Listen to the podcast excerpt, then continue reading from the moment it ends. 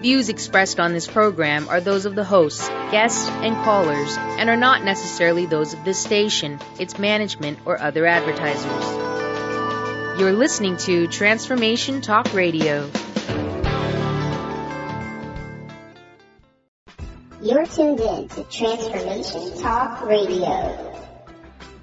What do the masters want to say about well-being, about their lives, about the world?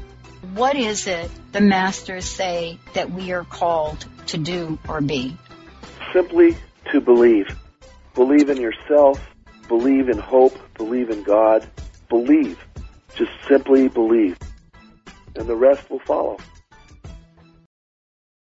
Hi, welcome. This is Dr. John Demartini. This is one of the most amazing and inspiring shows that you can listen into. If you want to be on the edge of your seats, if you want to open up your heart, if you want to expand your mind, and you want to meet incredible people, stay tuned because you're just about to experience a transformative radio show that will change your life. And you're listening to the Dr. Pat Show that's coming up right next. Welcome to the Dr. Pat Show. Talk radio to thrive by. Powerful, inspiring, and coming to you live, bringing you stories of people like you and me, busting through and living life full out. Get ready to dare to wonder what your life would be like if you knew you could not fail.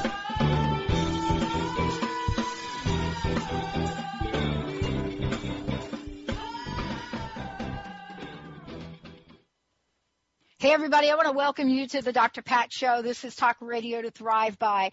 And if you haven't kicked up your new year yet, let me say it is time to do it. Our theme this year is living the dream in 2013. Not conjuring up the dream, but taking some action. And part of that for me is getting a getting into a, a deeper place of understanding with myself and the world around me and getting ready to ask, answer the question that I ask every day. What is it that is mine to do today? And the message that I seem to get is very simple. More do more. so uh, it's really fascinating to see what kind of direction that starts to take and look like. Tonight's show is, I'm very, very excited about uh, tonight's guest. I'm, I mean, you know, I get to chat with a lot of people and the depth and the breadth of what they have said yes to in their own hero's journey is by far beyond anything that I think many of us imagine life could even be like. And that's my very special guest, Steve McIntosh, joining us here today. And he is the author of, um, well, the, the book that I have in front of me is, is called Evolution's Purpose. And this is an integral interpretation of the scientific story of our origins. But when you, when you hear Steve talk about this, you know, you're going to hear some fascinating ideas, wonderful questions. You know, traditional philosophies, do they work? these days. I think many of us are living in the paradox that we can't even under understand, yet we feel pulled in so many directions. You know, what is it about all of us, the evolution of who we are and who we want to become, where we've been and where we're going, what is it about that that provides the perfect intersection of science and spirituality? Well, we've got a lot of questions for Steve today. Uh, he, as I said before, he's also the author of in- Integral Consciousness in the Future of Evolution. But beyond all of that, you know, he is somebody that has been out in the world with his work in philosophy and in other other areas, taking the very, very powerful essence of the question and bringing it to the forefront to have each of us understand how fascinating it is to be in that place. Not just to be looking for answers, but to be looking for the questions of today's time. Steve, thank you for joining me here today. I think this show is going to be a hoot, and I'm not sure how many people have told you that. Thank you, Dr. Pat. Thanks for that flattering introduction, and I'm very much looking forward to having this conversation with you. So, you know, let's just take a little snapshot back, if we could go a couple of centuries ago, uh, it, you know, for a minute.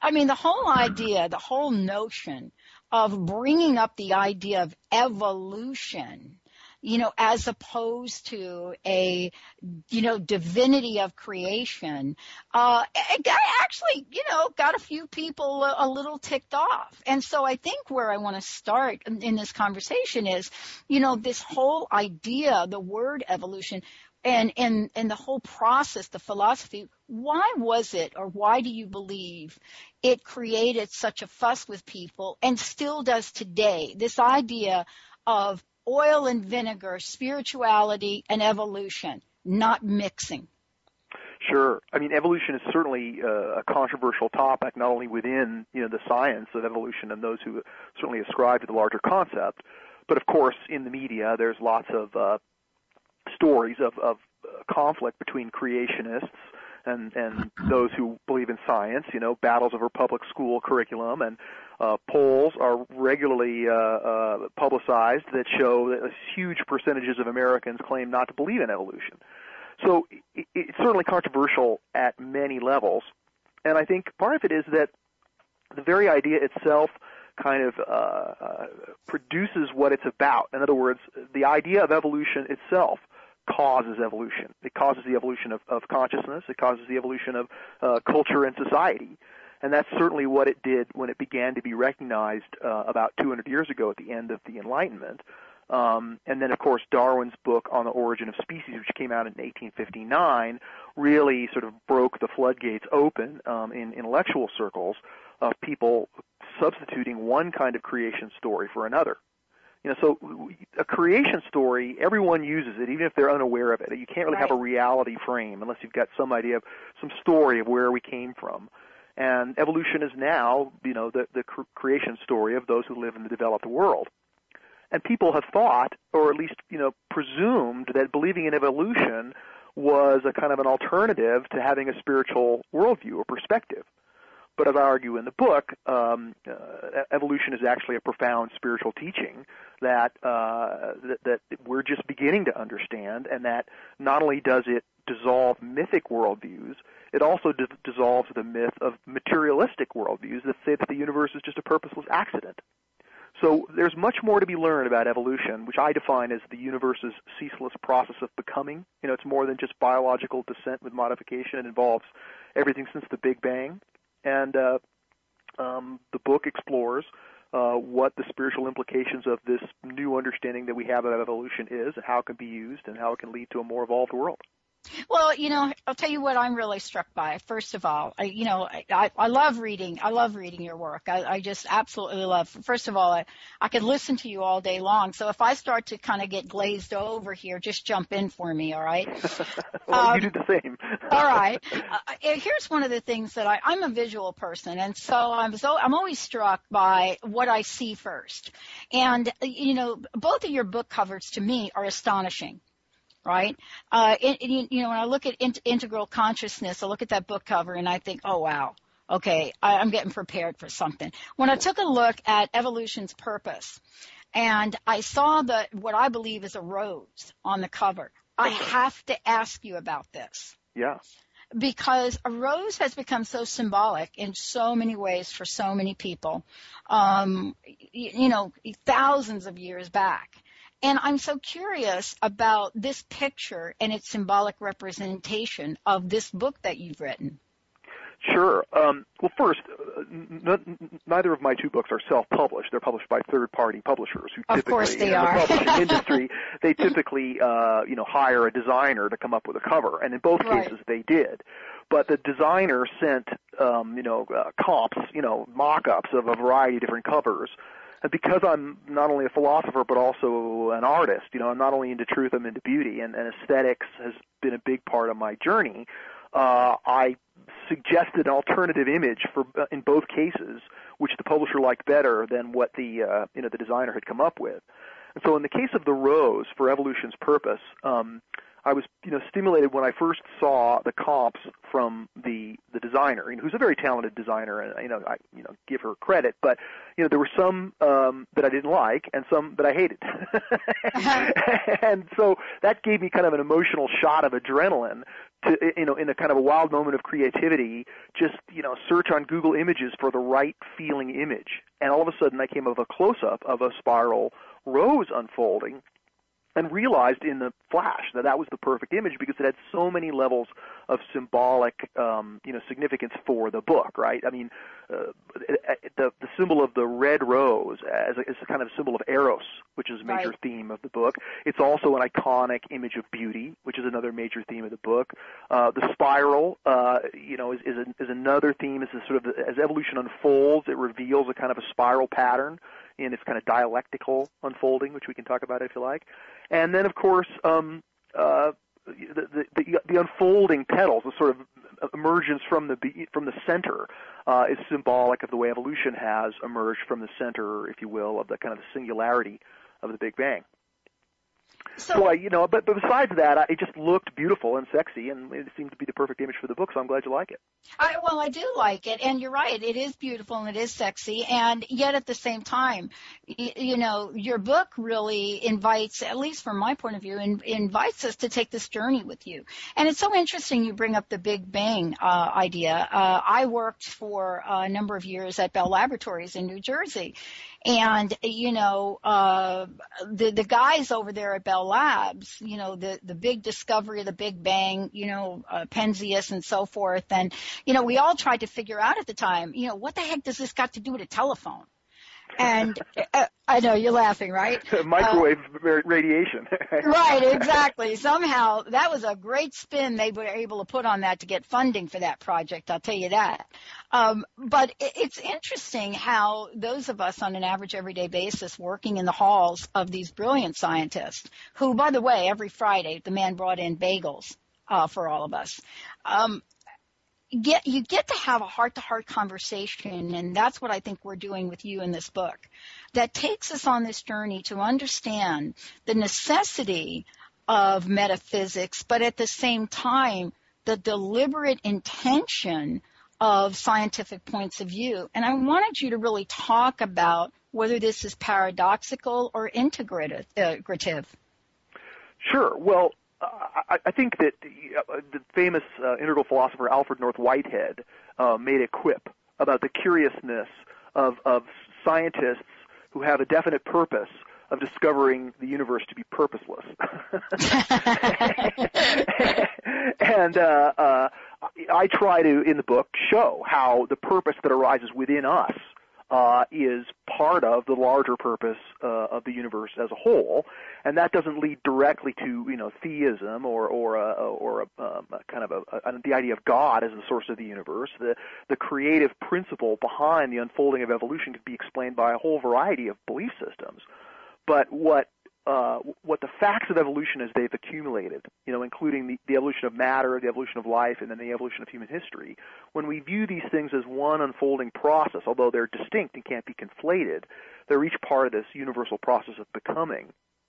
It becomes completely evident that to explain this as accidental, purposeless, random, or otherwise without any larger meaning or direction uh, is flies in the face of, of the mounting evidence and defies reason itself and is now more than ever being exposed as sort of an ideological position designed to reinforce a materialistic or atheistic worldview, which you know isn't all wrong. It isn't all bad. I mean, it, you know, the materialism was a step beyond the mythic in order to break the gravity of the church and the you know a, a worldview that was in some ways very superstitious and oppressive uh, they had to go in the opposite direction. They had to go in, uh, had to embrace a worldview that had that was devoid of any kind of enchantment or any form of spirituality, Mm-hmm. uh, which you know, of course, went too far. And then that opened an opportunity for further cultural evolution in a way that that was uh, attempting to integrate, right, the, the thesis of mythic religion with the the antithesis of scientific rationalism in, in a view of, of the world that could recognize spirit without regressing to the mythic and could fully use science without becoming materialistic. Uh, you know, one of the things that I that I love about what you talk about is been a, a conundrum for a lot of people, and, and I just want to use a specific example to talk about values, and I think you talk about values and agency in the book.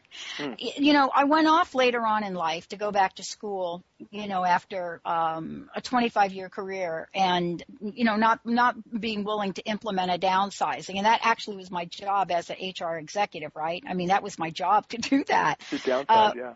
Yeah, yeah, to to fire people a month away from a, a you know 30 year pension, and so I couldn't do that. You know, for myself, for whatever reason, I couldn't do that. But I went off and I went back to school and I ultimately went and got a doctorate and and I was fascinated by this whole world of research. And I remember my committee sitting around the table and saying to me now, you know, you, this has got to be a, a double this study and it, it's got to have, you know, objectiveness in it. And, you know, and I said, guys, I'm studying the consequences of breaking promises. I experienced that. How objective can I be? And it's so interesting, this idea of objectivity, right? Mm-hmm.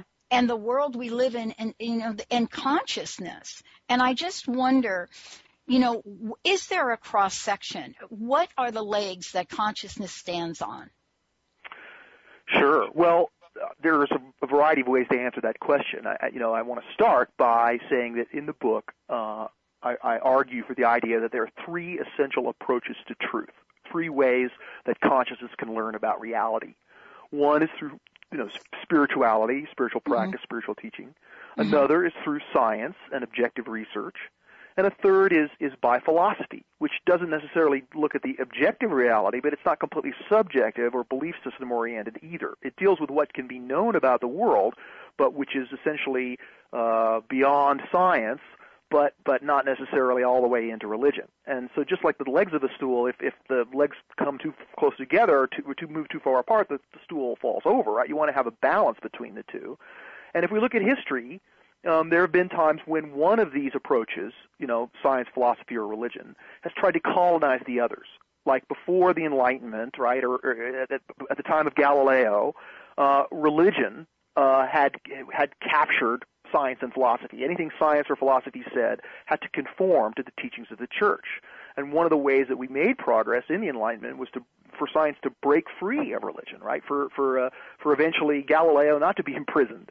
And and so we're seeing something similar in an opposite direction now, where in much of mainstream culture, spirituality and philosophy have been captured by science right? Science claims to be the only legitimate approach to truth, and therefore anything that's not um, uh, you know, couched in the terms of, a, of the objective requirements of science is seen as devoid of truth claims, or at least argued, sometimes implicitly, um, sometimes uh, explicitly. But one of the, the ways that philosophy can really help us have a greater consciousness of what's real is by serving as a, a kind of a bridge, but also a separating factor between science and spirituality. You know, recognizing that spirituality is very important, but can't, you know, contain the whole. Science is very important; it can't contain the whole. And philosophy sort of keeps the two apart, while also at the same time trying to integrate the insights of both um, into a higher synthesis that can benefit the whole. So you know that's one way of answering your question. Well, I, I love the way you talk about this in the book, and also the way you talk about the evolution of values, which is something that I, I that I think I found very refreshing. Uh, I don't know whether you know this or not, but I actually read the books that people put in front of me. Uh, it's obvious that you've read mine. I appreciate it. Yes, absolutely. I mean, I mean, it's one of the. I, I think this is one of the books that you know, from somebody like my my point of view, I'm fascinated by it. I I will be the first to tell you. I, I don't claim to understand everything in here. That's why I'll read it more than once. But one of the things that really stuck with me was when you talk about free will as an organ of perception for values. And then you talk about the evolution of values. And I wanted to really delve into this with you because we have heard the term values now in our political system, in political campaigns, reality television, politics, the workplace, the repeal of the cycle. We've heard it over and over again. And, and almost in an instance to say to people, look, you really did value that yesterday, but we're telling you that that's not something of value today. And I'd love for you to talk about this as to how that evolution or how the evolution of values actually contributes to our overall progression of our species. Sure. Excellent question. Um, well, let me say first that values itself is a term you know that has some baggage, right? It's kind of stodgy. uh, you know, the the the right wing have tried to appropriate it. You know, values voters and you know people who are right. traditional or people who are concerned about values. And of course, uh, you know, I don't see value, values that way at all. But but I try to unpack the term a little bit and give it more juice by talking about it as a rubric of, of three kind of primary values or most intrinsic values, which I define as the beautiful, the true, and the good. You know, these are these are directions of improvement in a way, and and the reason that these values have evolved is that from the beginning of humanity, the reason that we've been able to evolve our consciousness and our culture in ways that our animal cousins, you know, have not been able to in such a dramatic way, is that we can see what's wrong in ways that animals can't. We can conceive of a better way, and we can therefore improve our conditions. So the domain of, of human history as a domain of evolution is about the improvement of the human condition. And for at least the last 40,000 years, humans have been trying to improve things. And they, they, they, they're what they can improve depends on what they can value. In other words, they're trying to make things more beautiful, more they're trying to learn what's more real, they're trying to make things better. Those are all defined by what they determine as beautiful, true and good. And and history proceeds in its evolution along those lines. But in history as, as we look, the, the most dramatic ways that humans have improved their conditions is by improving their definition of improvement itself. In other words, by defining beauty, truth, and goodness at a higher level, right? Yeah. By by breaking through and understanding, you know, higher levels of beauty, deeper deeper reaches of truth, and and, and greater ideals of morality. And so, uh, as an example of this, we could point again to this dramatic emergence in consciousness and culture that occurred in the 1700s during the Enlightenment, right? When sort of science was born and democracy was born. You can see this, this sort of new worldview, this new frame of values emerging at the time where people could begin to um, see the truths of science, see the truths of philosophy, I, imagine a better form of government, right? They, they improved their definition of what was possible, what could be improved. And so we saw, uh, if you will, a new octave of beauty, truth, and goodness, right? Each worldview, each historical, each historically significant stage of human evolution is in a sense framed, has its worldview, the cell membrane of which is, is its values. And right now in America, we uh, the population consists of three really historical stages of development that have their own distinct sets of values, right? You have traditionalism, which is a kind of a in America, it's mostly you know kind of a traditional Christian religious worldview, Christian and Jewish religious worldview, and about 30% of the population make meaning according to that worldview. In other words, what's true for them is what's from Scripture. You know, they they may like science, they may you know go to a doctor and use scientific medicine, but if you ask them what's really real, they'll point to Scripture. Then about Right. 50 about 50% are mainstream modernists. You know, those are for whom you know for whom science is is the description of things. And in the last 50 years, there's emerged a kind of a third worldview that's distinct from either traditionalism or modernism, and that goes by many names. You know, the cultural creatives, uh, progressive pluralism. I use the term postmodernism to define Yeah, that. that's good. I, I call it the now generation. Yeah, and, and this in some ways is the most evolved form of culture that has yet to appear. Right. But but at the same time, you know, like every one of these worldviews, the the very values that they have that allow them to improve things in the unique ways that they do are tied directly to limitations or pathologies, right? Or or uh, blind spots that require further evolution. You know, uh, so d- d- none of these worldviews constitutes the end of history, right? There's always further improvement. We can always redefine or improve, if you will, our definition of improvement, and really that's kind of what's animating the perspective um, that uh, that I'm coming from in evolution's purpose, and which is part of a larger kind of avant-garde intellectual movement known as the evolutionary worldview or, or integral. Well, you know, it's so interesting because I, I've done a couple of uh, talks uh, lately, and one of the things that I used and, and caused quite uh, controversy, and I'd love for you to talk about this because, you know, the interpretation that each of us gets to make. You know, we get to have this free will that operates, and and we could talk about that as you do uh, in the book and the reality of this. But I mean, take a simple. Well, I'm going to call it a quote. There are many people that would even argue with me about whether this is actually a quote. But you know, if you look at some of the biblical statements, you know, and, and let's just call it uh, for a minute a biblical statement, the one, the kingdom of God does not come with observation, nor will they say, see here, see there, for indeed the kingdom of God is within you. And that simple quote, you, you know, and I don't even ask me where that is in the Bible. I don't know. I think it's Luke or somebody. Mm-hmm. But that particular quote has been translated, retranslated, done over again. But the bottom line is there, it becomes controversial. you know, in terms of what folks are willing to believe. So I want to talk with you about this for a minute because from a it seems to be that the science is is leaning towards that full understanding that we truly have um, this potential within us uh, to tr- to change the world, to create the world, to transform ourselves, and yet the attachment philosophically seems to want to point to uh, an entity or a God or spirituality. And I'd like to talk about that in terms of what you've discovered, you know, from a scientific point of view, and whether or not we can truly manifest those things in life.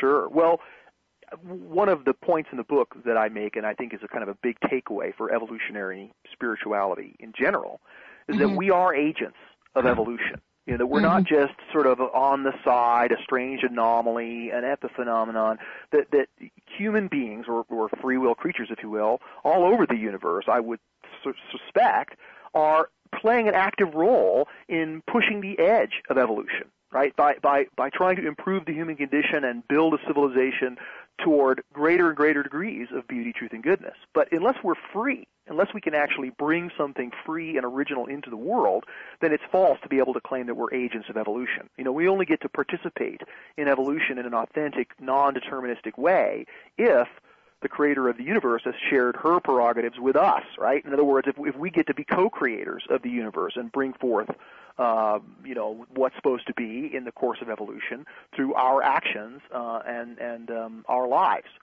So right now there's a lot of pushback about free will, right? You know, Sam Harris has a very famous book that came out recently denying the reality of free will. Charlie Rose has intellectuals and academics on regularly who just with a wave of the hand say that free will is an illusion. Um, right. Um, even spiritual teachers are right. are denying it in some quarters, right. and of course, you know, I disagree and and uh, push back. I mean, the book doesn't have a huge section where I try to argue for free will or get you know in the weeds uh, about that, but I think that it's directly experiential. While we may be, of course, we're not entirely free. We're conditioned by our family, by our culture, by our society. We're we're pushed around by you know forces bigger than us. So I'm not claiming, you know, that we're absolutely free in any way. But when it comes to the course of our lives, when it comes to, you know, what we're going to uh, do with, with the, the big decisions in our lives, there is a degree of freedom. And while uh, part of the reason that so many uh, materialists and mainstream philosophers kind of rail against it is because this is really undoes materialism. It's one of the, the essential irreducible arguments that points to a larger spiritual universe. Because if you think about it, if, if something in your subjective experience, if something in your consciousness could exert causation on the particles in your brain, push those around so that then your brain then moves your arm and you know you can change the world. That's an uncaused cause originating in the human psyche is unexplainable from a materialistic or objectivistic scientific perspective. And yet we all experience it daily, right? We all have the direct experience. So for someone to argue that there is no free will, not only does it undermine all of the institutions of our society, right? I mean, you can't have law if you can't hold people responsible, right? If we're all just deterministic zombies, then how can you possibly morally place responsibility on anybody? So, uh, free will is, is important from from a social perspective, and it, and it's it's it's it's directly experiential. So it's it's it takes more than hand waving or or you know extraordinary claims demand extraordinary evidence and the extraordinary evidence is that free will is real, and you know all, all you know intellectual objections to the contrary. And I think that the reason that we have free will, and one of the one of the, uh, the the demonstrations of it, is that we can choose to be good. Right? We can choose morality. Right? Morality itself has no meaning if you couldn't have done otherwise. And so goodness as a reality in the universe can't exist without free will. But it's because we have relative freedom of choice more so than our animal cousins that's the key thing that allows us to evolve in the ways that we do. Right? We're able to improve the human condition because we can perceive how things could be better using our creative imagination. And our free will is what allows us to improve things. If we, if we could only imagine it and have no ability to create it, right, then the imagination would kind of dry up. But we're excited by the imagination of how things can be better because we can actually go out and make them better. And it's the use of our free will um, that's really the centerpiece of that entire process. I'll tell you, this is so fascinating. I, I have been so wanting to talk with you. Uh, we're going to, you know, Steve, we're going to take a short break. But before we do, what I'd love for you to do is um, tell people how to get a copy of your book and also uh, the best website for them to go to to find out more about you, your work, your your lectures, everything that you're up to. Sure, of course. Well, the headquarters for my work is stevemcintosh.com, and McIntosh is spelled M-C I-N-T-O-S-H, stevemcintosh.com. And that, you can buy the book there. I have DVDs, you know, my books. I have uh, free uh, videos of various talks and interviews that I've given, plus excerpts from the book. And, you know, there's lots of stuff uh, to see and do at the website. Of course, the book's also available on Amazon.com and, you know, Barnes & Noble and, and uh, you know, major book outlets. Uh, and again, it's called Evolution's Purpose – it's a philosophy book. You know, it's it's intellectual, but at the same time, it's written for a general audience. It's not written for specialists. And I've really done my best to make difficult, challenging concepts uh, understandable and most more importantly usable um, by you know the average educated person. And I'll tell you, you've done just that. I mean, some of the quotes that you've put in here and some of the philosophies that you represent in the book are, are they're just beautiful. And when I introduced you, Steve, I was talking about, you know, how now I've read the book twice and how I have more questions than I originally did. I want to take a short break on the Dr. Pat show here when we come back. What the heck does St. Thomas Aquinas have to do, if anything, with the conversation of evolution. Well, I can't wait to have you hear what Steve's got to say about that. Fascinating. this whole idea, St. Thomas, did he ever think that he would be stepping up and being part of this conversation in this book? Wait till you hear what has to be said about this. Stay tuned, everyone. We'll be right back with the Dr. Pat Show. Welcome to Sisters Talk Radio. Awaken the feminine power that glows in your heart. There are just certain heart to heart conversations you can only have with your sisters. The conversations you crave when you need to reconnect. Mona and Savitri explore our feminine power as they look at headline topics and what women are talking about. Join us on Sisters Talk Radio Fridays at 2 p.m. Pacific and 5 p.m. Eastern. Only on TransformationTalkRadio.com.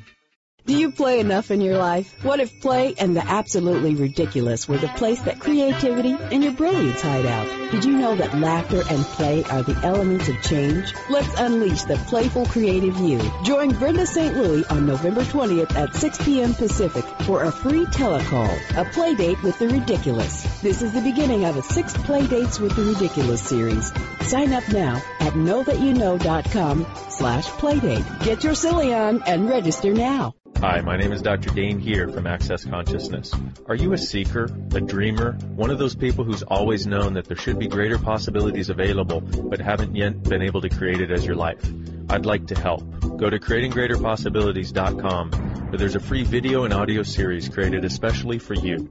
Once again, creatinggreaterpossibilities.com. It's free and it's designed to give you the actual tools that you need to create the life you've always been looking for. creatinggreaterpossibilities.com. Did anyone teach you to be a parent? What if there were tools that could make your job a whole lot easier? Glenna Rice invites you to be the questionable parent you truly be in a dynamic teleseries designed to empower parents to know that they know and give you the awareness required to create ease and joy between you and your children. Check out glennarice.com to learn more and to book a private session or dial 415-235-2807. Get ready for a new and brighter future with the Joseph Gabby Show. Consciously living your destiny. Tune in each Wednesday at 1 p.m. Pacific Time, 4 p.m. Eastern Time on TransformationTalkRadio.com to break through stagnation and procrastination and fulfill your life's destiny. This hit show will clear mental, emotional, physical, and spiritual stuckness using numerology and an endless list of life energizing tools live on air. To find out more more about Joseph and how to discover the power of blueprint numerology and spiritual healing, visit www.consciouslylivingyourdestiny.com.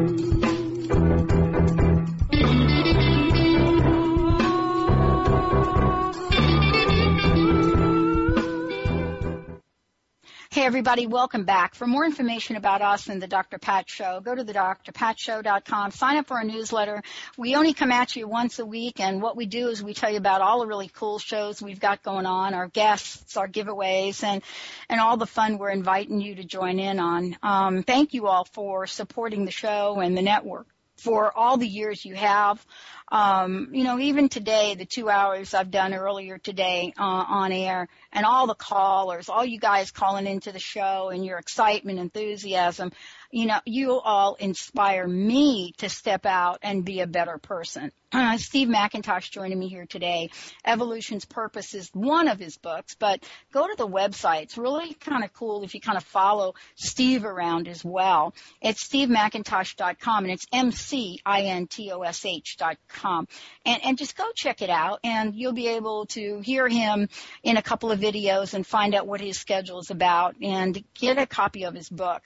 Um, you know, Steve, I, I know that you've probably done a bunch of radio shows and and I do read these books, and so sometimes I'm drawn to certain uh, uh, points of the book uh, or something that I'm reading based on the kind of day that I've had. Today, it happens to be around St. Thomas Aquinas and this, this beauty, truth, and goodness that you've covered so beautifully in the book. And I wanted to talk with you about that and, and why this was such an important idea, philosophy to bring to the forefront in this book of evolution?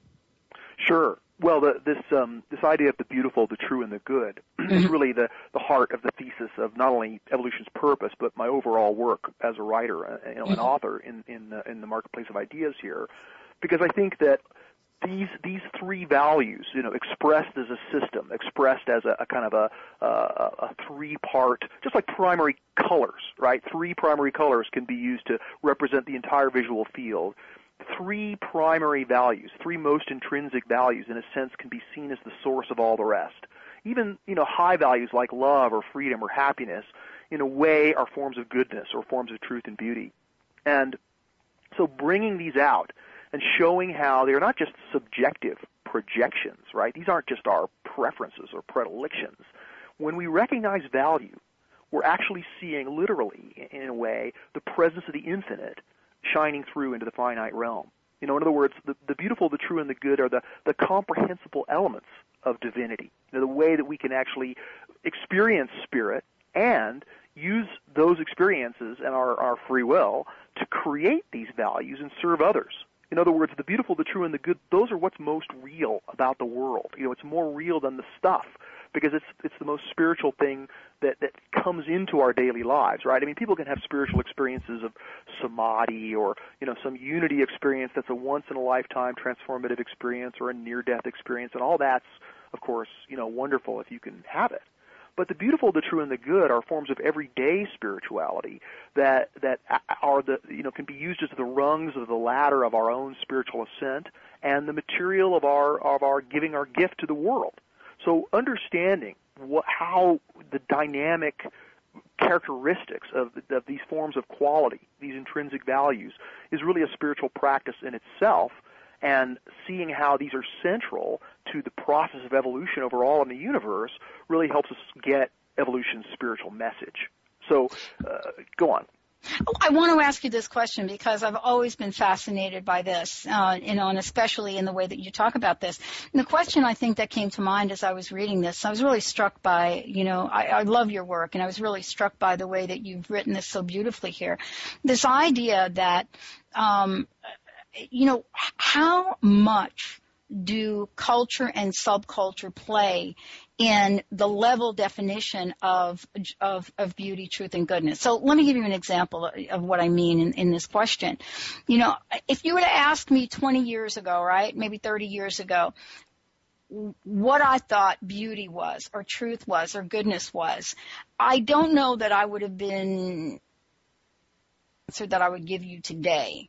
And so I was so curious as to how we come to a universal place when we each, through our own free will, get to define each of these elements. You see what I'm saying? Sure. Yeah. Well, yeah. one of the one of the problems that um, that that values such as beauty, truth, and goodness run into. One, one of the reasons that they're they're kind of still countercultural in many ways, and you know not talked about it by mainstream academia. That's right. Is that is that there, there's been an evolutionary process, right? At one time, values were defined first by Plato and then by Aquinas and other pre-modern philosophers as just you know straightforward characteristics of the universe. You know, Plato just talked about them as eternal forms, right? Aquinas mentioned them as elements of being, and and this was taken for granted by people, intellectuals, thinkers, and and the society in general until the birth of science and the Enlightenment. Then, as as the the dialectic or you know the, the movement away from a, a, a spiritual worldview, there are many philosophers, beginning with David Hume, who argued that that the ideas of goodness or beauty that that was just a projection that they were not they're not objective indeed they're completely subjective so there was a time in philosophy where most major philosophies denied what's known as value realism you know, that values were just seen as perfectly subjective but of course, that created all kinds of problems, especially when we began to realize that the environment had an independent value from us, that the value of nature was not simply a human projection, you know, that there was intrinsic value resident throughout nature, and that we needed a philosophy that could cope with that. So we can't, you know, we can't go back to a pre-modern Platonic conception of simply objective value, and we can't rest in an existentialist idea of subjective value.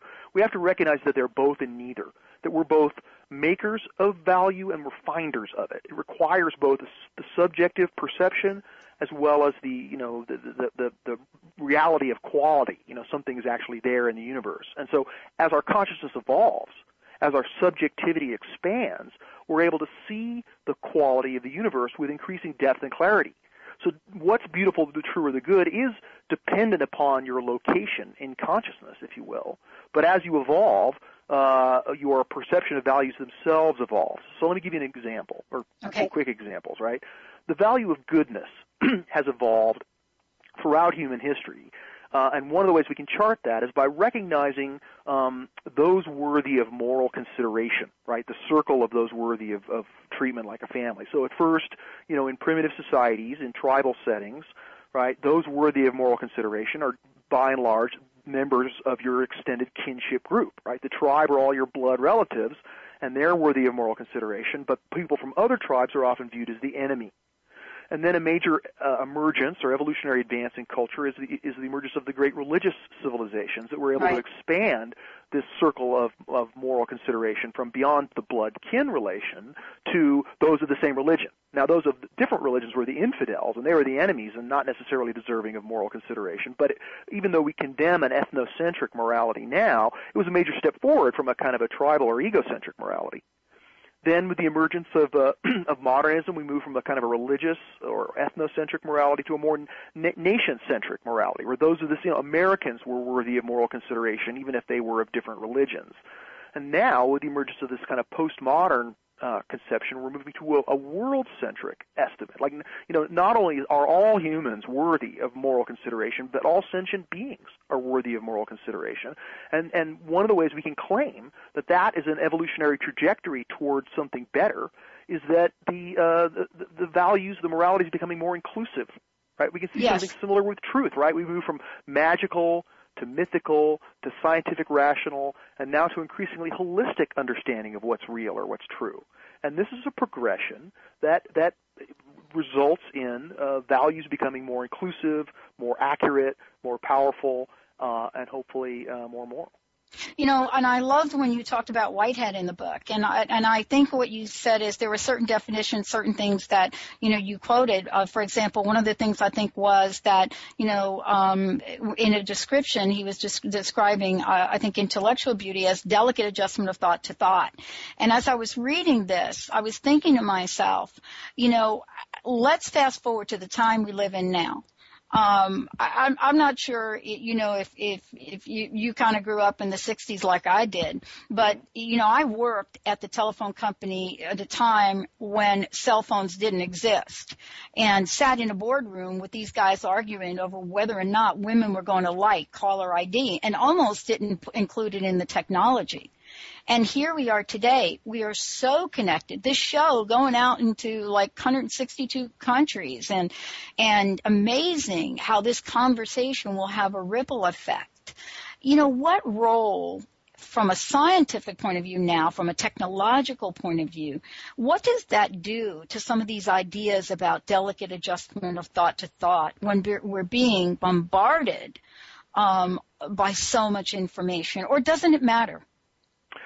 Well, I, you know, I think that the the rise of the internet and the astounding connectivity of the 21st century, like all forms of evolutionary advance, you know, technological or social, that there are, you know, what we know as dignities and disasters, right? Tremendous yeah. benefits and yes. new problems, right, that yes. we didn't have before. Yes. And you know, the greater the benefits in some ways, the more uh, perplexing the problems, right? So the internet is a, a marvelous thing. I've certainly benefited from it, but I've also been vexed and frustrated by it, and and it's you know caused all kinds of grief um, and you know, obviously, we're not going backward. You know, none of us want to eliminate the inter- internet, but we'd love to improve it, right? To make it more trustworthy, to get rid of some of the darkness in it, and and to make it serve us in a way, uh, uh, in a, in a way that's not trying to control us.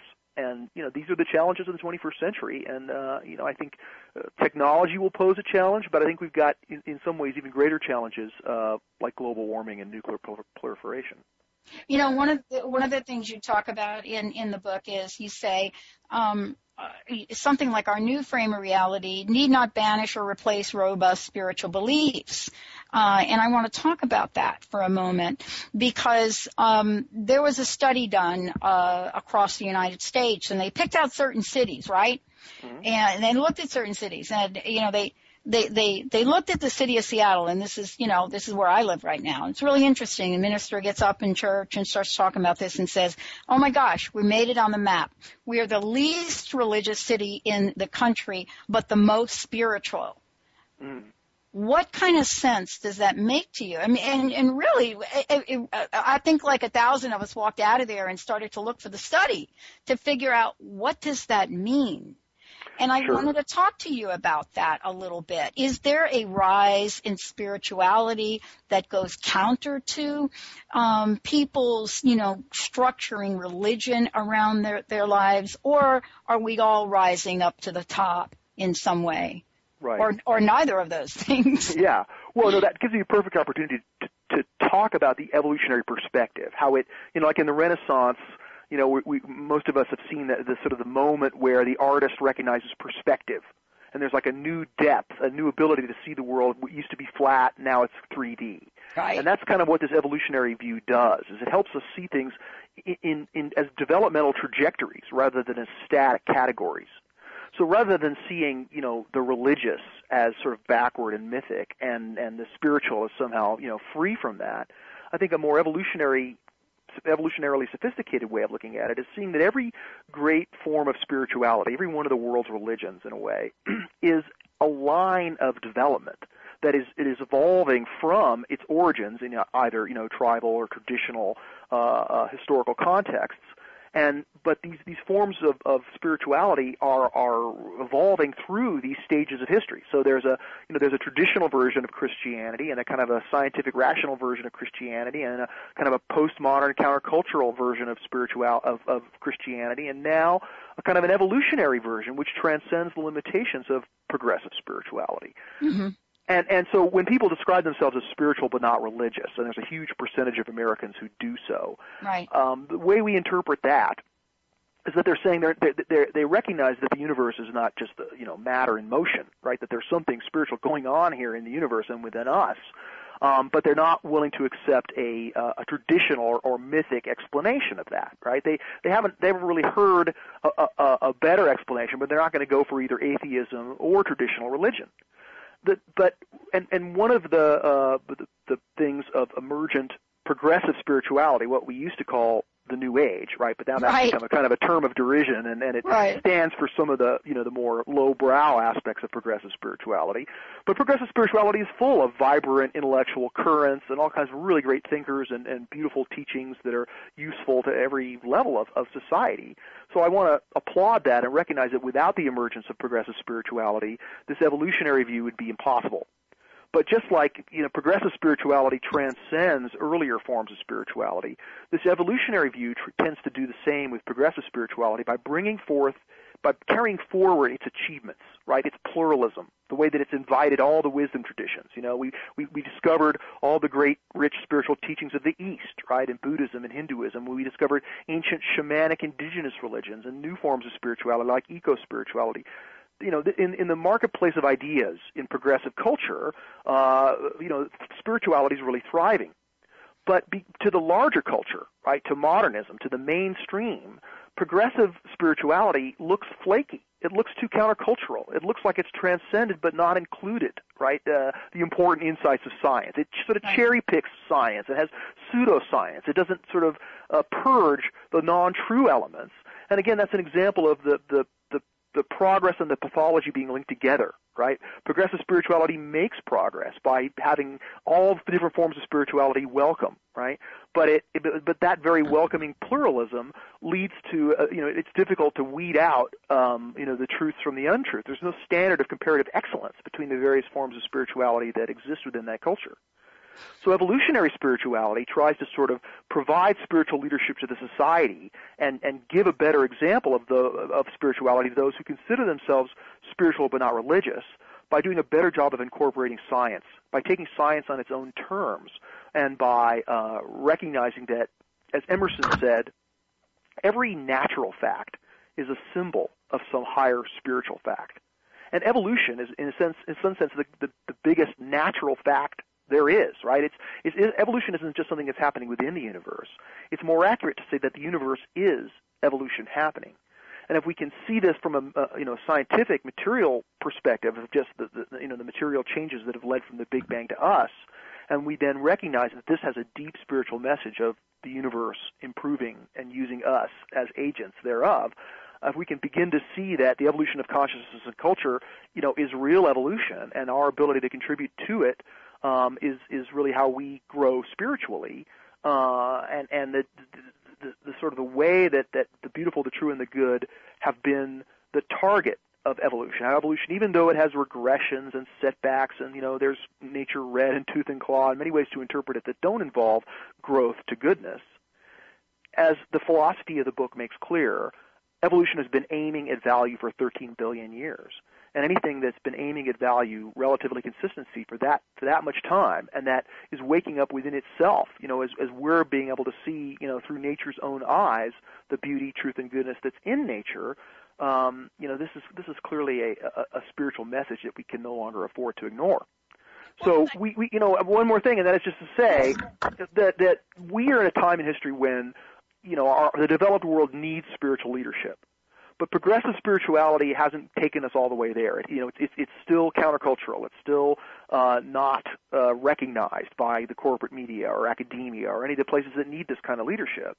And so the challenge of our age is to produce a form of spirituality that um, that can be more integrative, that can bring all these forms of spirituality, the traditional, the modernist, and the postmodern together in, in a new synthesis. And this is what this evolutionary worldview actually does. Well, you know, I, I, I got to tell you, I, first of all, I want to thank you so much for uh, joining me today. I mean, you know, I, I, I mean, I could just go on and on and on, and I hope you will come back. I mean, I would love to have you on during one of the daytime shows uh, again. Uh, uh, I think it's just wonderful. I mean, I, I I love the kind of questions you bring to the forefront that that helps all of us engage. And you know what some people would say the meaning of life. And you know many people thought the world was going to end on the 21st. And, you know, for me, I think the great gift and the whole idea of the Mayan calendar and all of, you know, the pomp and circumstance that led up to that opened us up to a, a new world of ancient traditions that that came to the forefront. You know, I, I read a statistic that more people went to Peru years uh, than just about any other place on the planet. And uh, and and this really, to me, is what I love about what you do you really ask us to take a look at a bigger systematic picture, if I'm correct here, Steve. I think that's what you're saying, or, or am I off on that? No, I mean I'm just I'm I'm trying to show that the science that we take for granted, right, the science that's well established, like the science of the Big Bang or the science of evolution, that that in that science is you know the voice of God telling us about the nature of reality. You know, Right. because it's it's you know truth leads to more truth. You know, truth is like a sort of an opening into the infinite. And if we if we can really find the things which are you know the biggest truths we can know, we can unpack the dimensions of those truths uh, and and have relative confidence that we're onto something real. I love it. Steve McIntosh, everyone. Steve, thank you so much for doing what you do and thank you for joining me here. One last question for you. What's your personal message? What would you like to leave us with here tonight? Well, I, I could say that that we become more evolved, and the world becomes more evolved as we experience and create the beautiful, the true, and the good. You know that that uh, that that we are agents of evolution. That our purposes are its purposes. Mm. Thank you so much. Uh, it's beautiful, beautiful talking with you. Uh, thank you so much. Um, one more time, let's tell everyone how they can get a copy of your book and how they can find out more about you. Right, SteveMcIntosh.com, um, you know, Amazon.com. The book's Evolution Evolution's Purpose, and then uh, my previous book, Integral Consciousness, serves as a kind of a, a basic introduction to this integral way of seeing. And Evolution's Purpose sort of brings it to a, a, a more mainstream, you know, modernist audience uh, by really showing that this creation story of our age is a profound spiritual teaching. Thank you. Thank you so much, Steve. Everybody, what a great conversation. The book is loaded. It is a beautiful, beautiful journey that you look upon to only answer the questions with more questions, but to find some peace in knowing that we truly do have free will to decide what, thi- what things mean. Steve, thanks for rem- reminding me of that. Oh man, thank you all for tuning us in, turning us on. We'll see you next time on the Dr. Pat Thanks, God, Dr. Pat. all right.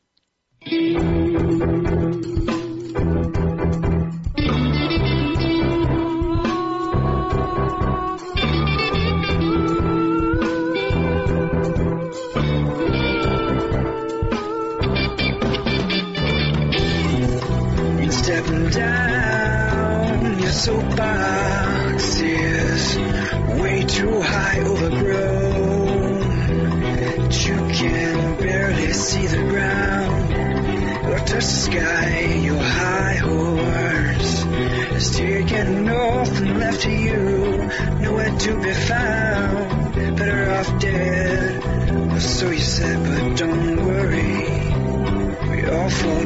somehow.